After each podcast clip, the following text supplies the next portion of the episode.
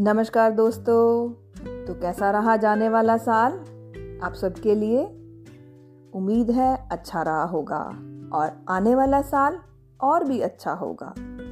इसी शुभकामना के साथ बीते साल के हर दुख, गम और शिकवों को भुलाते हुए नए साल का स्वागत फिर से नई उमंग और नए जोश के साथ करते हैं। तो स्वागत है आप सबका सारास पोइट्री में। और आज की मेरी कविता मेरी एक बहुत ही प्यारी दोस्त, जो कि एक समाज सेविका भी हैं और लेखिका हैं, स्वीन सैनी की है, जो मैं आप लोगों के साथ साझा करना चाहूँगी। उम्र की डोर से फिर एक मोती झड़ रहा है। तारीखों के जीने से दिसंबर फिर उतर रहा है। कुछ चेहरे घटे चंद यादें जुड़े गए वक्त में। उम्र का पंछी नित दूर और दूर निकल रहा है।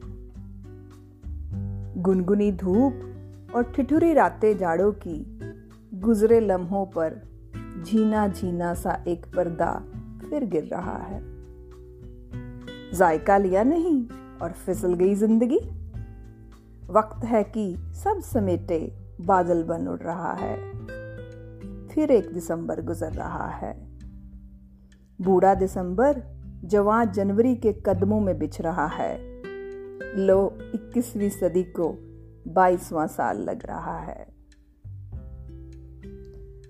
तो दोस्तों, जाते हुए इस साल में मैं आप सब का तहे दिल से शुक्रिया करना चाहती हूँ कि आप सबने मुझे इतना प्यार दिया और सराहा जिससे मुझे और आगे बढ़ने की प्रेरणा मिली।